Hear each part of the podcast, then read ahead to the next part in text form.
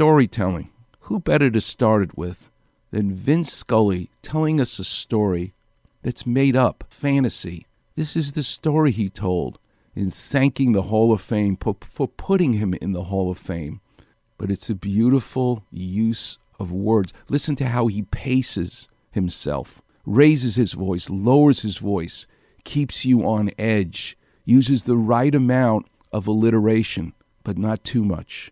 He's the champion of silence, Vin Scully, in his storytelling. Listen to this and enjoy this. Cherish this. 1982. And I'd like to conclude with a story. There is a legend in the West of an Indian chief who was wont to test the manhood of his young braves by making them climb up the side of a mountain as far as they could in a single day. And at daybreak on the appointed day, four braves left the village. This is like a bar mitzvah for Native Americans, testing their manhood.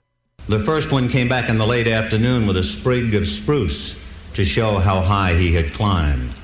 Later that afternoon, another came with a branch of pine, and much later in the day, the third came with an alpine shrub.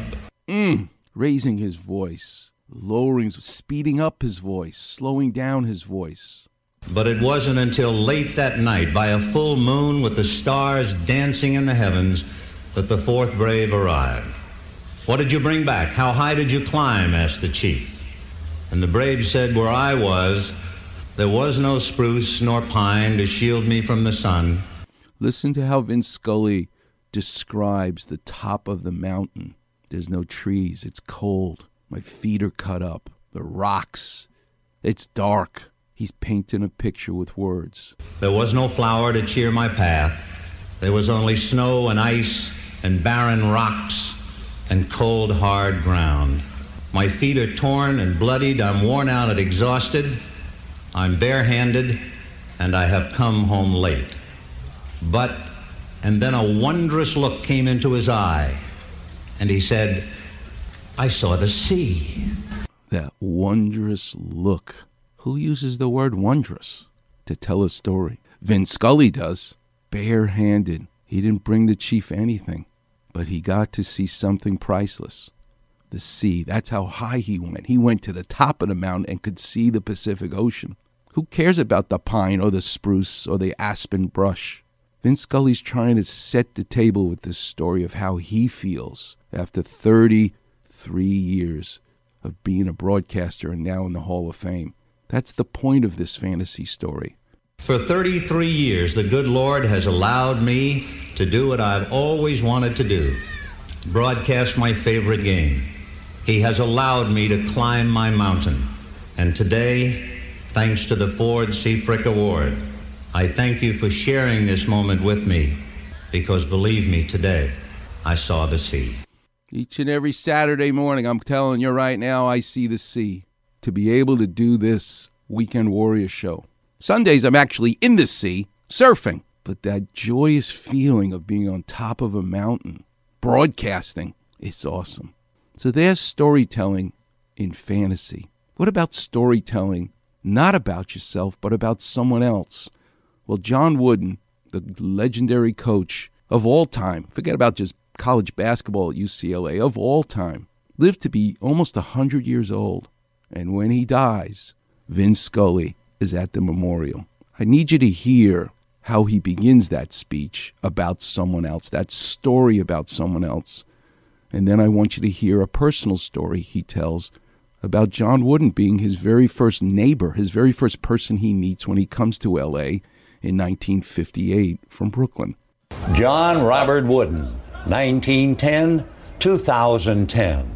Between those numbers, a life of success and value.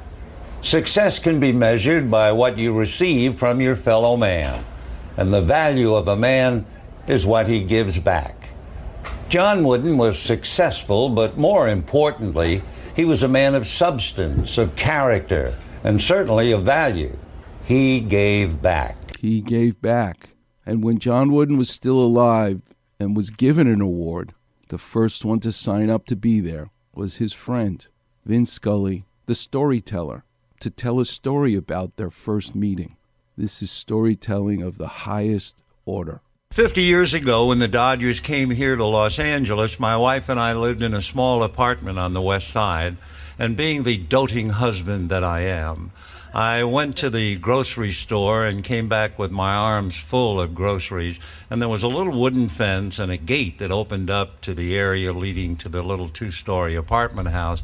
And I couldn't open the gate because my arms were full. And a man stepped out of nowhere and said, Here, let me help you. And he opened the gate.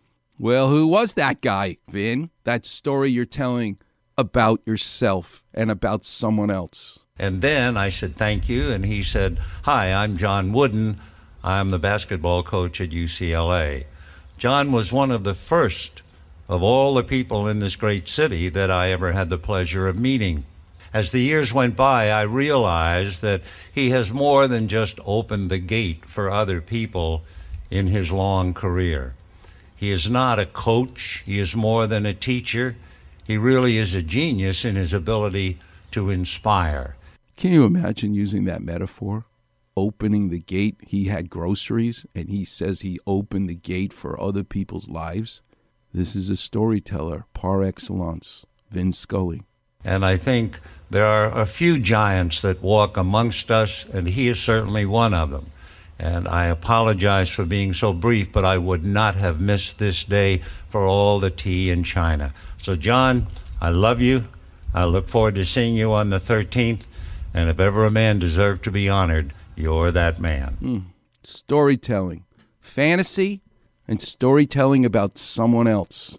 You're listening to the one and only Weekend Warrior Show here on 710 ESPN. The number is 877 710 ESPN.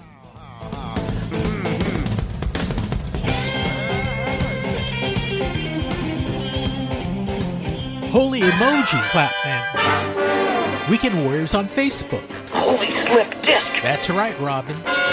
Hear listeners talk about their aches and pains. Holy hamstrings. Along with Doc's Clapper Vision. Breathe deeply. And advice to callers. On your toes, Robin. So like, follow, and enjoy a wise decision.